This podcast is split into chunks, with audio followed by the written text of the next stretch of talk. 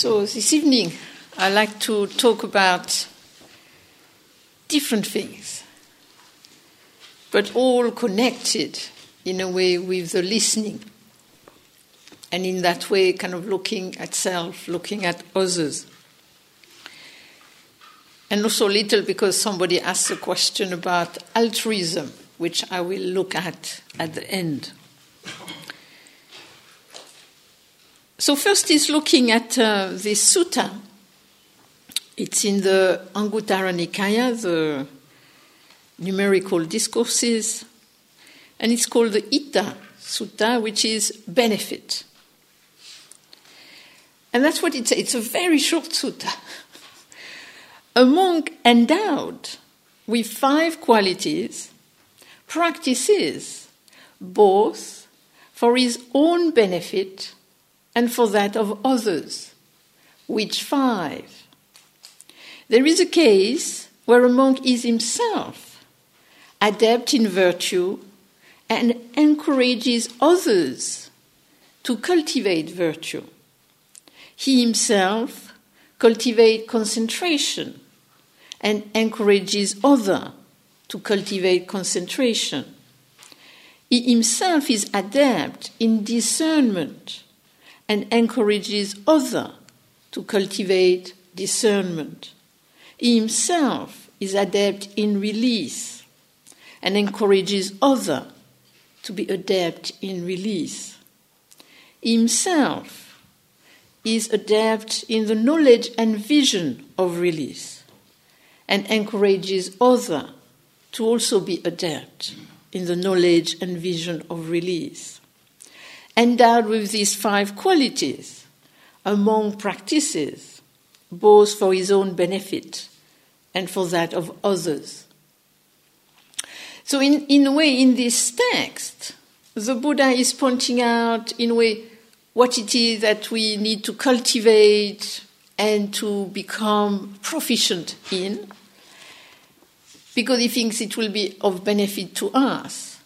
And at the same time, if this is of benefit to us, then he thinks it could be a good idea to encourage others to do the same because it could also be a benefit to them. So it's kind of like considering kind of what are the effect on me and what are the effect on others. And so what he suggests is ethics, he suggests concentration, he suggests discernment, he suggests release, degrasping, and then that knowledge and vision that we talked before, of which will then lead to the release. So, in a way, things that we are cultivating ourselves. So, in that way, this will be beneficial to us. And then there is a question about how is it going to be beneficial for others. I mean, of course, we could encourage others. And sometimes that happens at the end of retreat. You go back home and you tell all your friends to meditate or to go on retreat and Gaia House. And generally, it doesn't work. so, in a way, this is in a way a little of a challenge. How can we encourage others in virtue, in concentration, in release, in discernment. And I think there is two aspects there. I think there is one aspect where the listening is very important. Because if we really listen with that meditative awareness, then actually sometimes we know the right moment. We might say something creatively, we would encourage somebody cultivating ethics, concentration, discernment, release, knowledge, and vision. So, in a way, instead of thinking, I'm going to tell them like it is, I feel if we want to encourage others, actually, we have to become more aware of others. We have to become more aware of how can I speak to others so that they can listen to me, and in a way, what is the right moment that I might say something which could, in a way, kind of put a seed there that over time it could develop. I had an interesting experience when I, many years ago, when I was still a nun. And I came back to France. And uh, in my family at the time, it was a little difficult, so I kind of uh, was trying to help out a, a bit.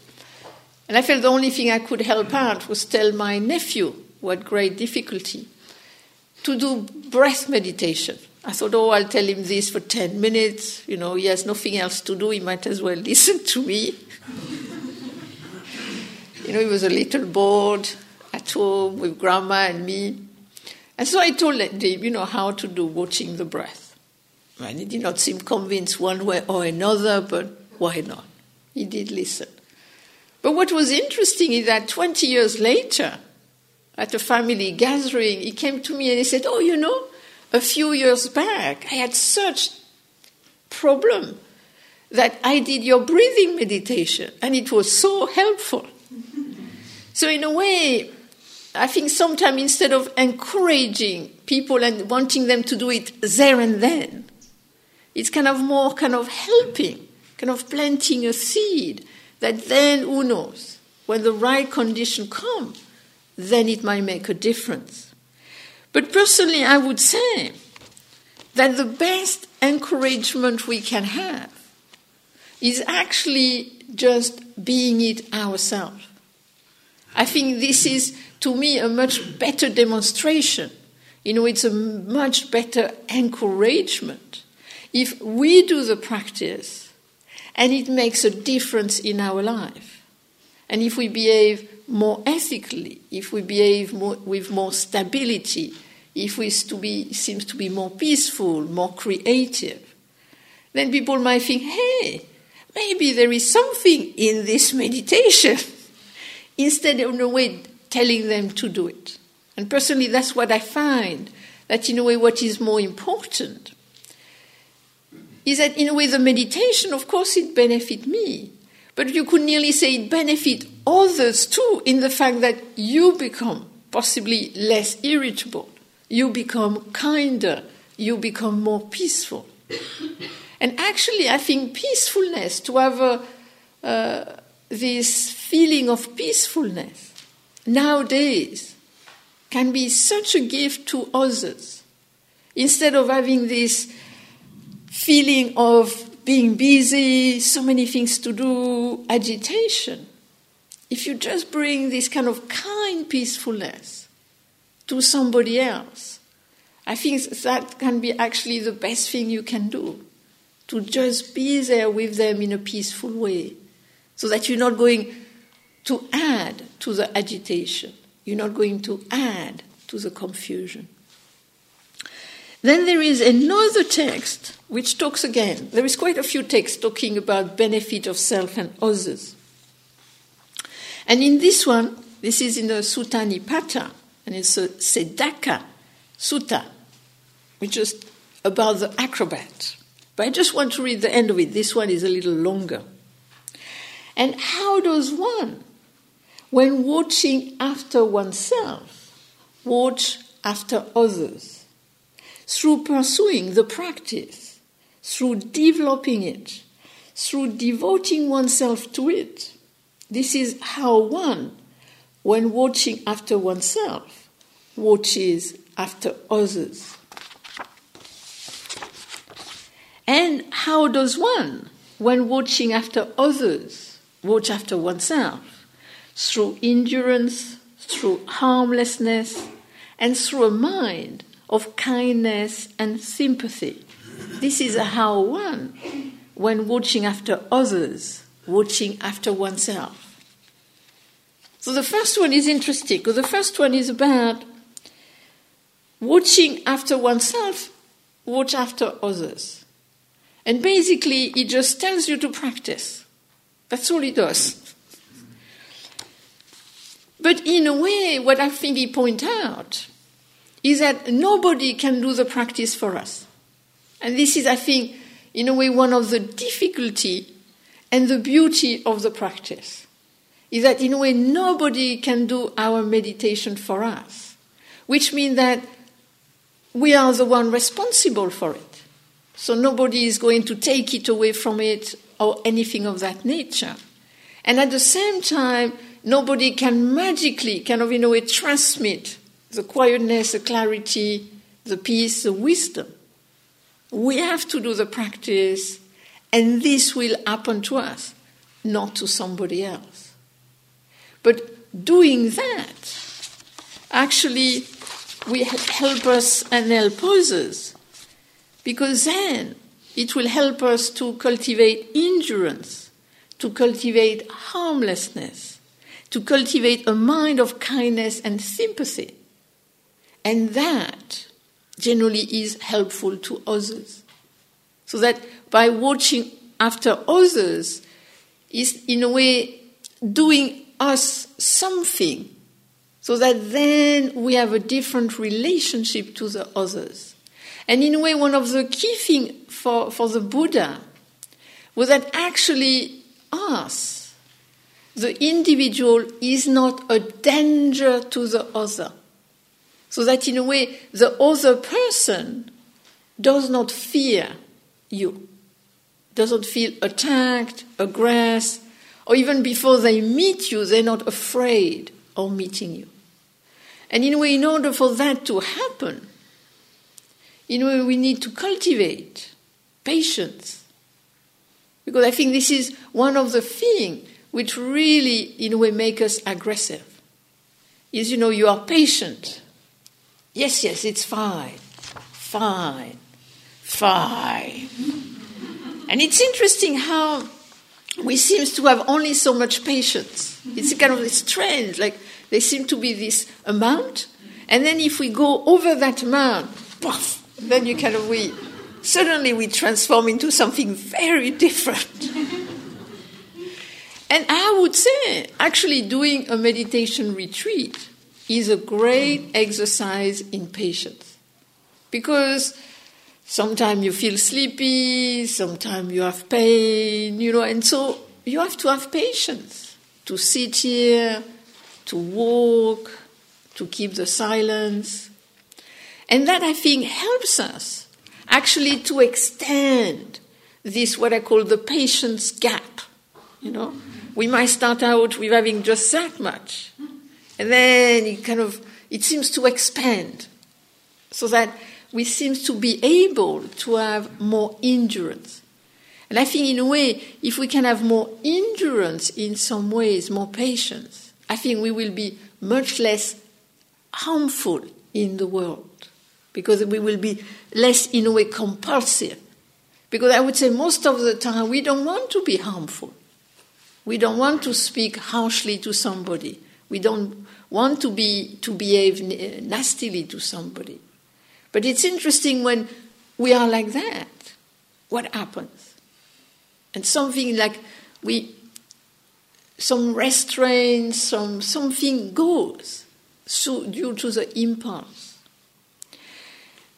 And also of this cultivating of a mind of kindness and sympathy. I mean, it doesn't mean that we become soapy. Oh, poor dear, but I think it means that we look to the other in a different way. To me, that's why I will introduce a loving kindness meditation toward the end of the retreat, because it's not about producing a certain feeling, but it's about helping us to look at others and ourselves in a different way. And if we look at others in a different way, if we really see them as human beings equal to ourselves, breathing like ourselves, suffering like ourselves, then we're more likely to have this kind movement, to have this sympathy, to have this kindness toward them. So that was a watching after the self and after others.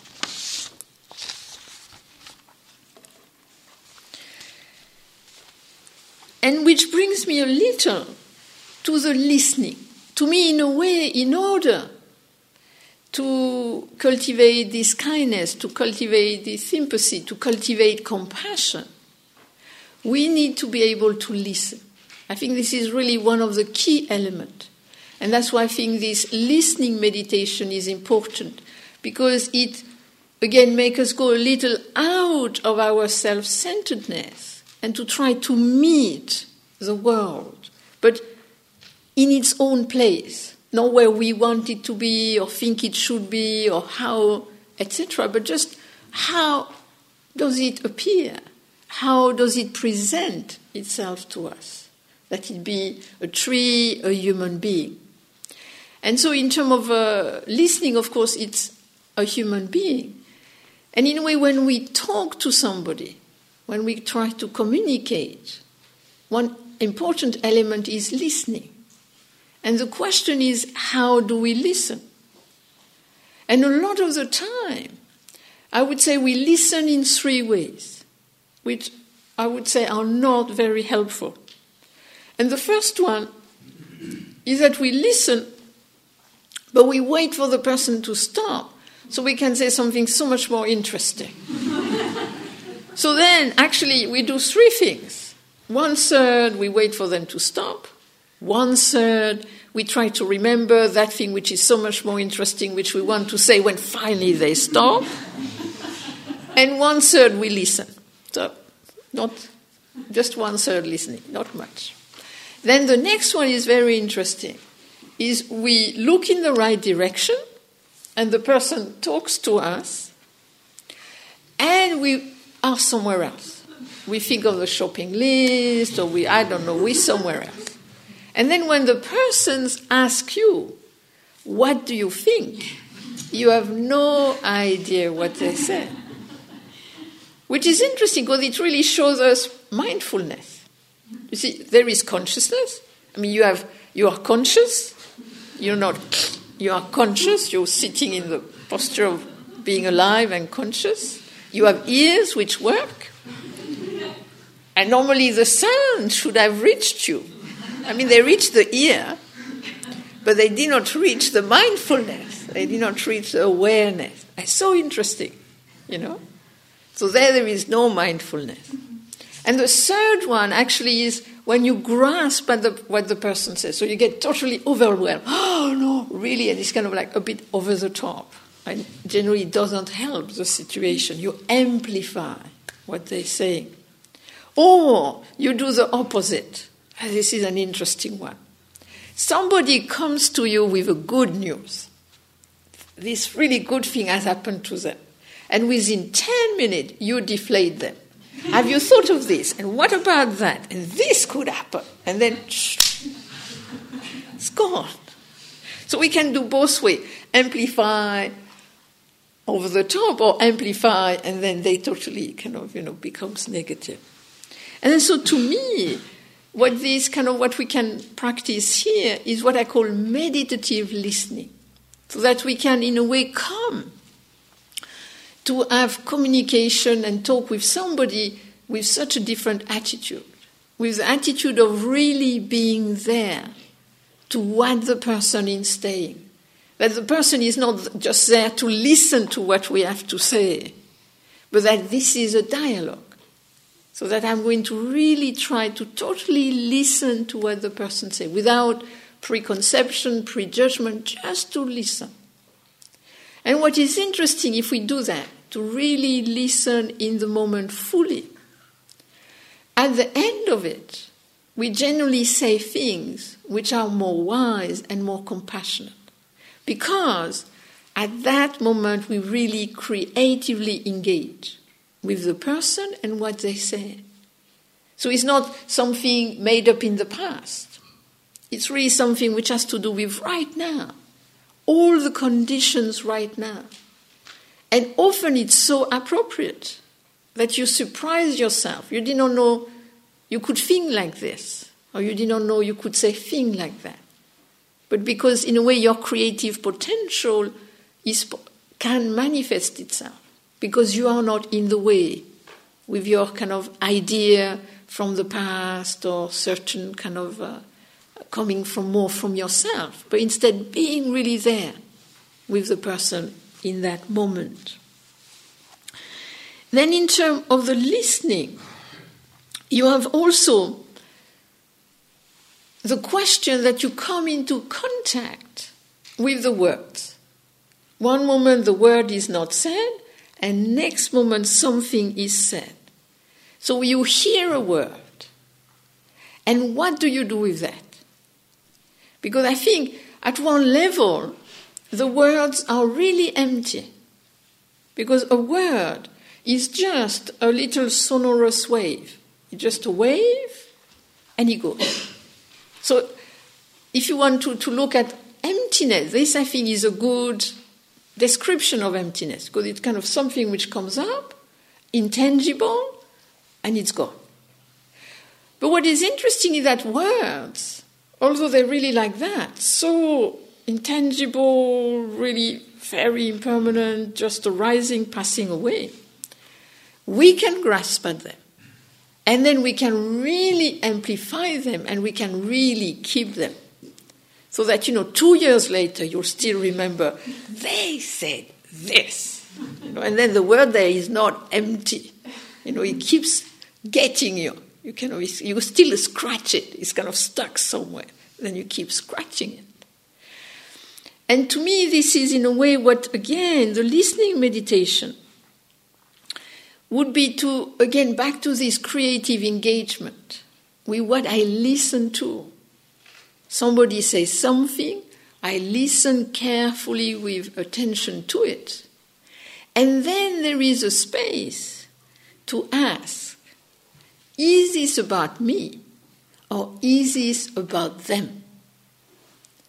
Because you see, sometimes they say something which is about you, but sometimes it's totally about them. And then I think the question is do I buy it or not, what they say? How can I creatively engage with what they say? Because sometimes people might criticize us. And sometimes they have good reason to criticize us. But then if we can't hear it, then it's not going to go anywhere. But sometimes people criticize you and actually, you've not done anything. And it's really more about certain idea or just totally nowhere, nothing to do with you. And so, in a way, it's important. If we have this meditative listening, we will be less easily caught. Because often it's so fast. You hear the word and then it's kind of like you catch it and then you keep it. Instead of, ah, it's kind of like this word appear. I can look at it, and then I can let it disappear.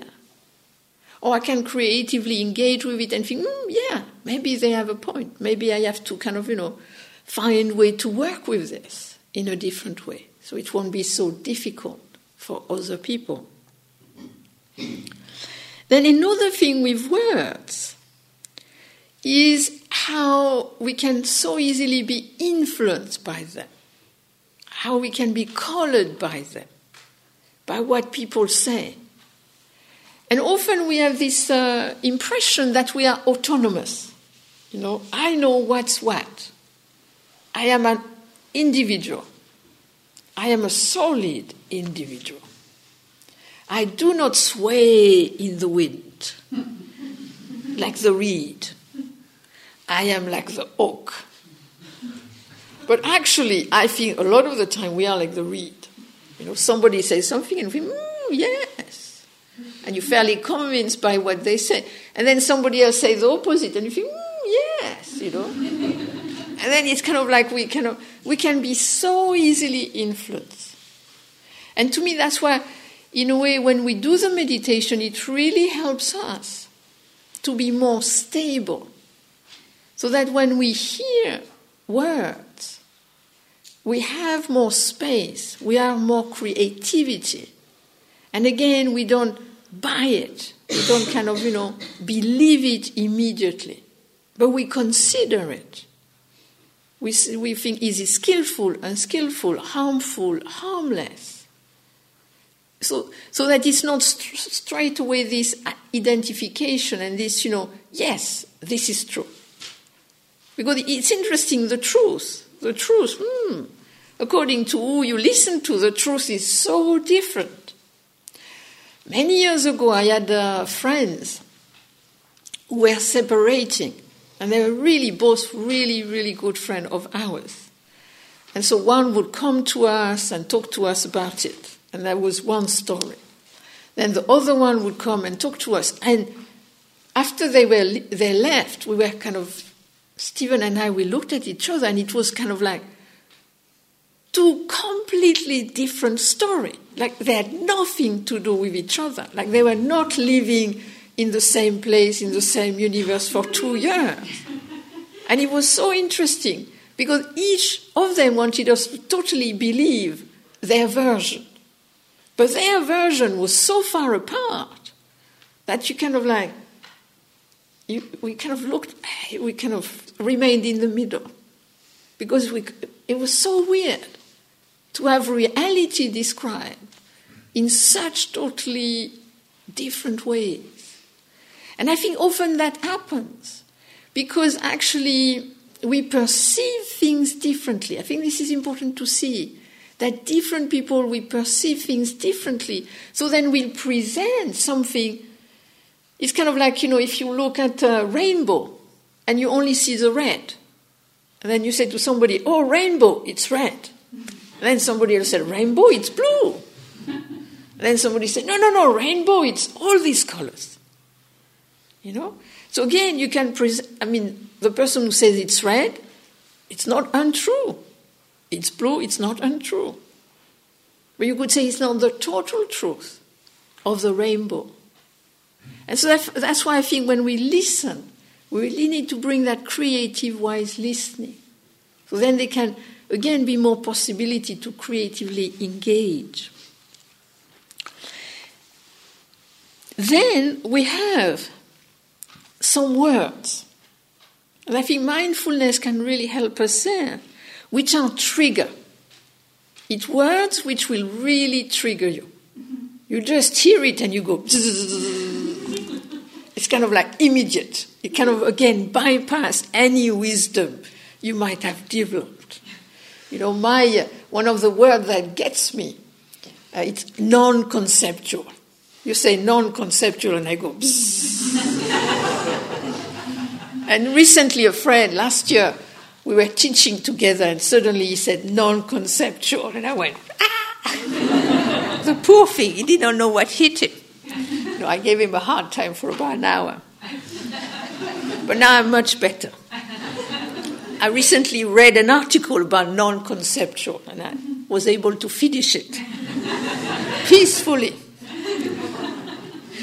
So, in a way, I mean, recently I saw this too with a, a friend who, a great hero of ours, Buddhist hero of ours.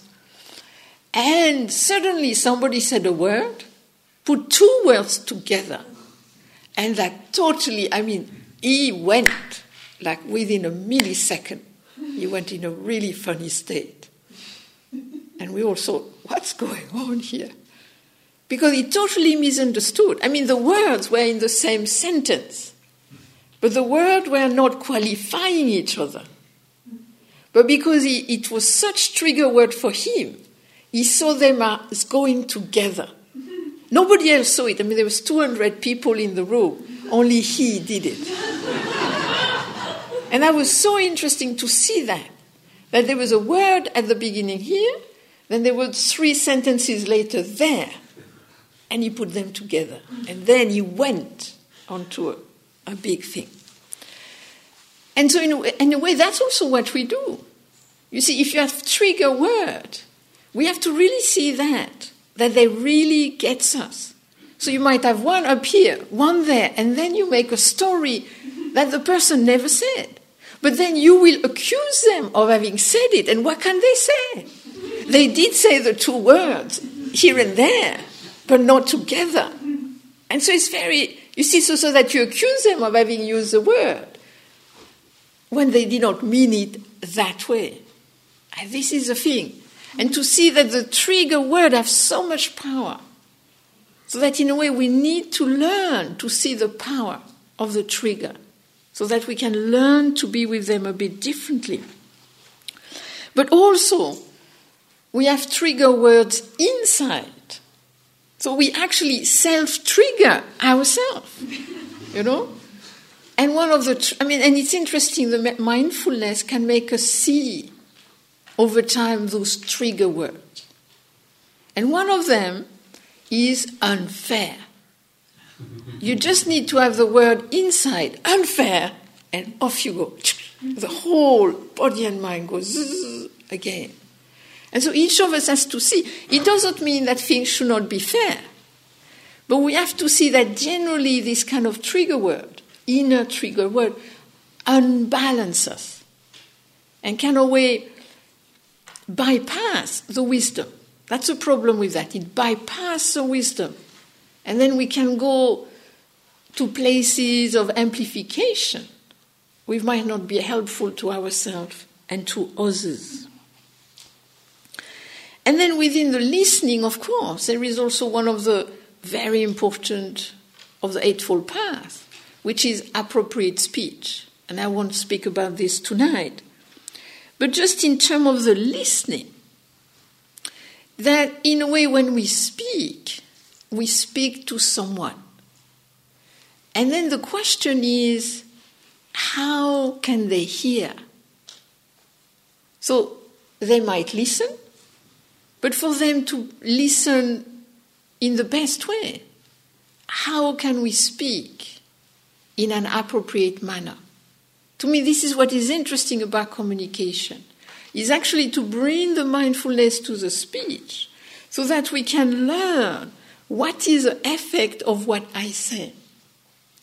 And if I want to be heard, how can I speak in a way that people will more likely to hear me? instead of straight away being upset or really not getting maybe what you are saying.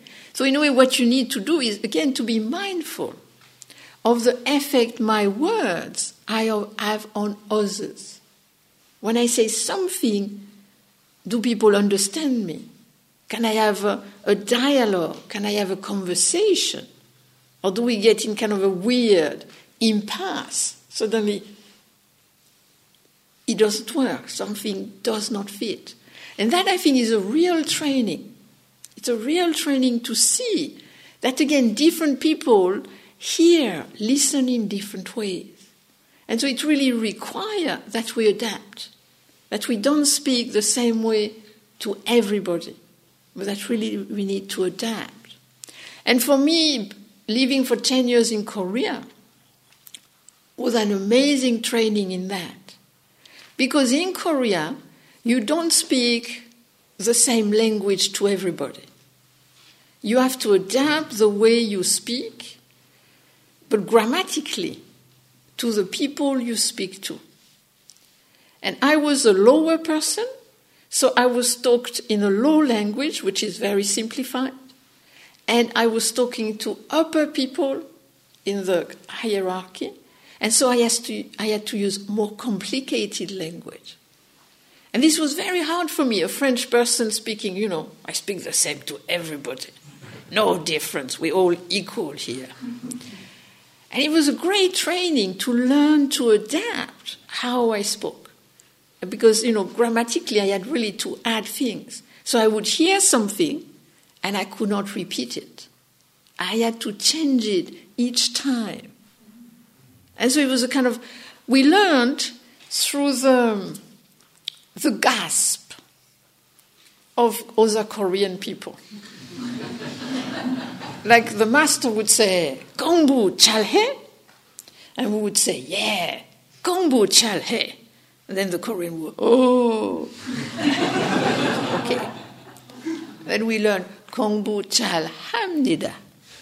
Because he would ask us, are you practicing well? And then we would say, yeah, yes, we practice well. But we had to say it in a kind of an upper form.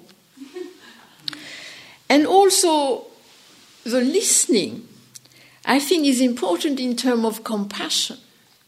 Because, in a way, in order to have compassion, the first thing you need to do is to see the other. You need to see the pain of the other which means you need to be mindful, you need to be aware of the other. And to me, that's one of the effects of this listening meditation and also the loving kindness meditation is to not just focus in ourselves, but also open the focus to the world, open the focus to the other, to others' life. So that again helps us to go out a little of this self centeredness, where we're quite fixed within ourselves. And it's true that at the same time, compassion is an innate quality we have. Most people, when they see somebody suffer, will have a feeling of compassion. Generally, we respond to suffering with empathy, with compassion. But at the same time, I don't think that compassion should just be associated with the feeling of compassion. Because if we don't have the feeling, does it mean we're not going to be compassionate? And I think one of the ideas about compassion is in a way that we are available to the suffering of others. So it's not just that we feel for the suffering of others, but we are available to it. And I think this is, in a way, a challenge. I think compassion is a challenge because the suffering of others, if we're available to it, we will generally make us suffer a little. Not the same as they do, but it opens our heart to their suffering. And generally, it will make us feel sad. That I think is something we have to see with compassion. That generally it will touch some sadness within ourselves. And so, in a way, I would say the listening, the meditation can help us not to be overwhelmed by the suffering. Because I think we can be overwhelmed in two ways by the suffering. We can be overwhelmed because, because that sadness, the sadness triggered by the suffering, can trigger our own suffering by association. And then it really kind of amplify the feeling of suffering. Or the suffering can be amplified and the sadness because at that moment we realize not only that person is suffering in that way, but there are so many other people in the world suffering in that way. And I think that's where we kind of, in compassion, there is a little that experience of the universality of suffering. It doesn't mean that everybody suffer all the time, but that people can suffer. We can suffer and other can suffer too. And that's why the equanimity is so important. That's why I will bring it on the last day, because in a way the equanimity helps us to balance the compassion, to help us to be with that feeling of sadness that is provoked by the suffering. And at the same time, the compassion is not just for others. There is, in a way, the Buddha, I think, is very clear in all the texts he talk about, you know, watching for self and others, taking care of self and others. That in a way we need to be as compassionate to ourselves as to others. And I think that there we can see there is a spectrum to compassion. That on one level, there is what I call heroic compassion. And then you totally forget yourself for the other. On the other side, you have just compassion for yourself because you are in such suffering, you can't think of anything else. And then there is all the different compassion in between. And I think it's important to see it's not one is better than the other. But the heroic compassion has limits. Because there is only so much time, so much energy, so much money we can spend heroically. So I think this is what is important to see that we have limits in terms of how much compassionate we can be. And also, so, so that in a way to see that we go up and down through the spectrum. And at the same time, in terms of the listening, to see that in a way we don't need to just be available to the suffering, nor have the feeling for the suffering, but in a way to have the creative response. Because the compassion is not just a feeling of availability, but is the fact that we respond creatively to the suffering. So we have this creative, wise, active compassion. But in order for the compassion to be creative and wise, we need to be able to listen, to listen to the other. What is it they need? What is it they want? And can I give it? Because this is a question. They might need something, they might want something, and you might not have it. I mean, that's what I experienced a lot when I was a nun in Korea. At the time, I was one of the rare foreign Western nuns. And so, time to time, I was in the papers and I was in the magazine. And I could guarantee that each time I was in a magazine or on TV, within a week I would get a letter from a young Korean person asking me for money. Because I was a Western person, I was associated with money, and so I must have money, even though I was a nun. And I used to send them five pounds and say, That's all I have. You know, I really can't give you more. So, in a way, they wanted something, they needed something, they were poor, but I could not help them. So, in a way, sometimes we can. We have the resource to help the person. And sometimes we don't have the resource to help the person.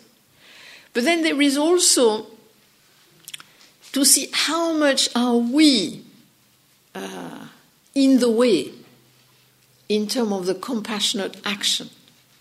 Because sometimes we're compassionate, but it's what I call theological compassion. You know, I know what is good for you. It rarely works and that's why we need to listen. What is it they really need? Can I really be there where they are? Instead of me wanting them to be where I want them to be. I used to have a friend who used to come and she had difficulty. And so, me being, you know, go getting good ideas, every time I had good ideas, you know, to help her. But she never did anything about it. Until I realized the only thing she wanted from me was to love her, to see her, and to be there for her. And after that, it was so much easier. I did not need to have ideas. I just need to be there. To love her, to see her, that was much easier. No problem. So now we have to see what is it we think that is needed and what is really needed. But I think to me that the listening can really help us there.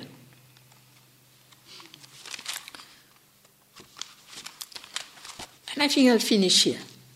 And I'll just uh, read out the li- little note. I was wondering how, how far you see Buddhist practice as being altruistic, or at least for the benefit of others, more than for the self. So I don't know if the talk answered the question, but I would say that the Buddhist practice would be equally of benefit for the self and for others. That's what would be my answer. So, are there any questions or comments?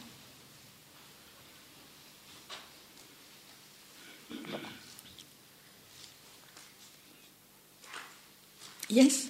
Could you say a bit more about the availability of that, of that compassion? Because you said compassion shouldn't only be a feeling, but it should be available. But what kind of availability?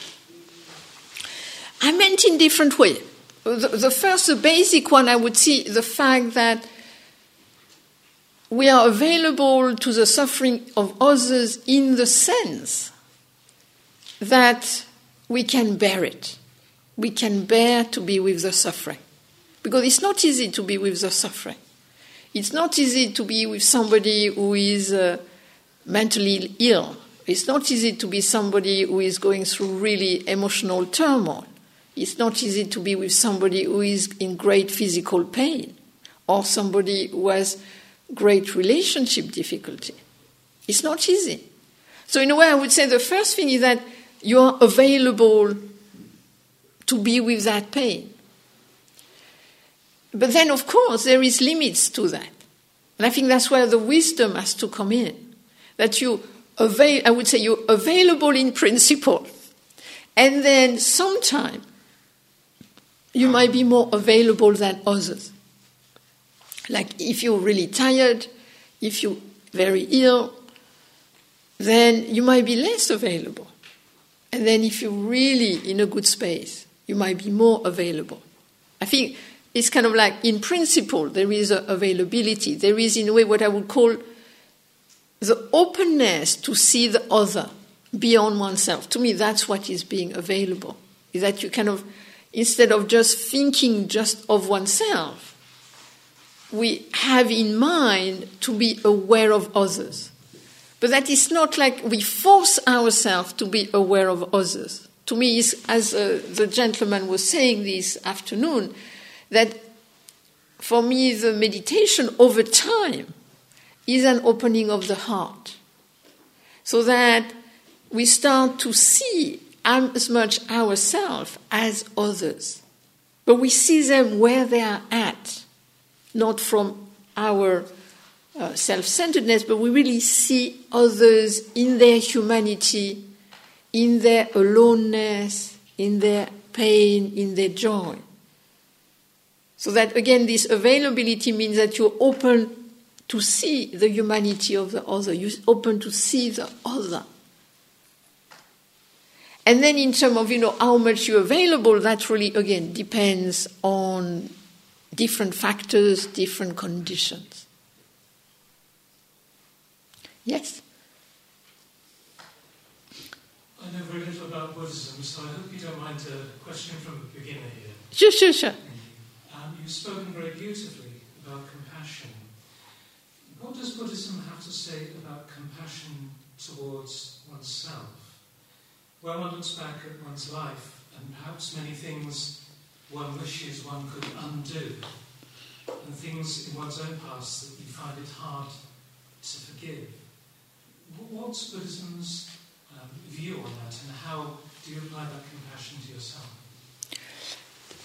You see, that's in a way one of the first things is it seems to me that the meditative awareness, as we were talking yesterday, leads to this, what I would call acceptance. But it's not kind of like a resigned acceptance, a resentful acceptance, but it's kind of a really warm hearted acceptance. And it starts with oneself, because you start to see that first you are not the hero you want to be, but you're not the villain you might think you are. You're actually an ordinary human, ordinary human being just like everybody else. And so accepting that, I think, is kind of accepting with just an ordinary sentient being.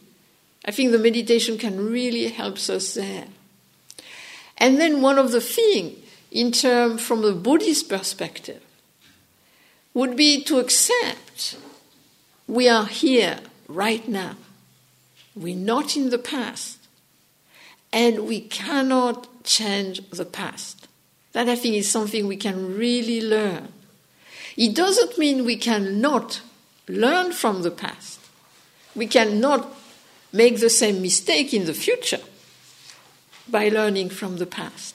But I think this is something to really learn that we can be humbled by our past in different ways and at the same time accept it's done. And one of the things sometimes Buddhism could help us to see is that we made the decision we made then because that was a condition we had then.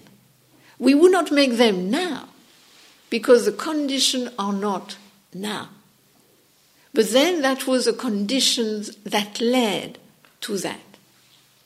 So, of course, you regret what you did, but very likely what you did then was because of the condition. And very likely what happened to you also was because of the condition. Doesn't mean that the condition were good, the condition were possibly bad, but it doesn't mean that you want to repeat this condition. You don't want to inflict what was inflicted upon you onto others. So I think there the, the, the teaching of conditionality, I think is really important. So that things are less fixed. Then one thing is more in kind of what I would call a wider perspective. So that the past, in a way, is the compost for the present.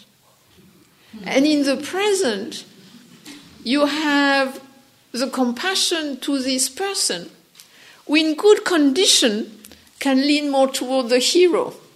I am here, great person. And in difficult condition, we lead more toward the irritable, impatient, problematic. So again, the good and the bad are not fixed. They're very conditional. And I think, in a way, the meditation, what we're doing here, is to help us to move more toward creative engagement, toward wisdom, toward compassion, but not using them, because that sometimes is dangerous. You can then use, I've seen that in Buddhist community, mindfulness as a hammer to hit you with. You were not mindful. You were not compassionate. It's very interesting how then you use it to attack others. And then they attack you back, you know. Well, you are not compassionate either, you know. And then, you know, it's kind of like an, an old couple bringing out stuff. But more, you see, it's kind of like the difference between inspiration and expectation. If we have as value wisdom and compassion, then it inspires us to activate them, to practice them, to cultivate them. If we expect to be 100% wise and compassionate, we get into trouble. And so I think it's that, in that way, that in a way, the Buddhist perspective could help in terms of that. And then when I am going to bring loving kindness in two days, then it might become also clearer in terms of that. And I have to uh, stop here. Oh, well, final question at the back there. I can ask it another time. Uh, so some of the things that you were talking about relation to listening sort of rang bells, and I was thinking about habits, habits of listening that you can so easily fall into. And that, that made me think about what we were talking about earlier this afternoon about the sort of the dust of home life, and, and um, somebody was talking about really struck a chord with me. And, you know, how, how you know, when, we come we come to Devon and it's, it's, it's, it's then even easier to see the dust, if you like, the dust of habits. And I mean, this is perhaps a bit premature because it's only Tuesday, but I, I'm beginning to think, well, you know, how can, how can, how can some of those habits, that dust, how can, how can we resist that? Anyway, that, that's big question. Yeah, no, this you see. The thing with the habits and the patterns, the, what we do here will really help with it. But what we have to be careful is that some habits are very strong. And so what we can do is diminish the intensity. And some habits, sometimes we can really see through them. And what is interesting is that they seem so strong. And then if you do something different, they just go. It's like their power goes overnight. Is that the light just go off from them. So I think it depends the type of habit it is. And but it won't go by itself. So in terms of what we're doing here is kind of cultivating the muscle of mindfulness. So that when we go to daily life, what is one of the most important things is the intention and the aspiration. The intention to cultivate mindfulness, the aspiration to wisdom and compassion, but not as an expectation, I must be mindful 100%, etc., but just as an aspiration which gives you energy toward cultivating that. And with the listening, it's really something that you can work on to notice, hmm, somebody is talking to me, I am switching off then okay, switch back. Oops, I am switching off. Switch back. You know, kind of so working with that. And also realizing maybe I should not maybe see that person so often if I switch off so much. or maybe we should do something different together. So, again, creative engagement. So now there is some walking meditation.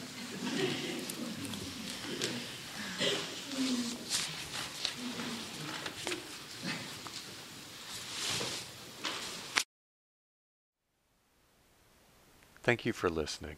To learn how you can support the teachers and Dharma Seed, please visit dharmaseed.org slash donate.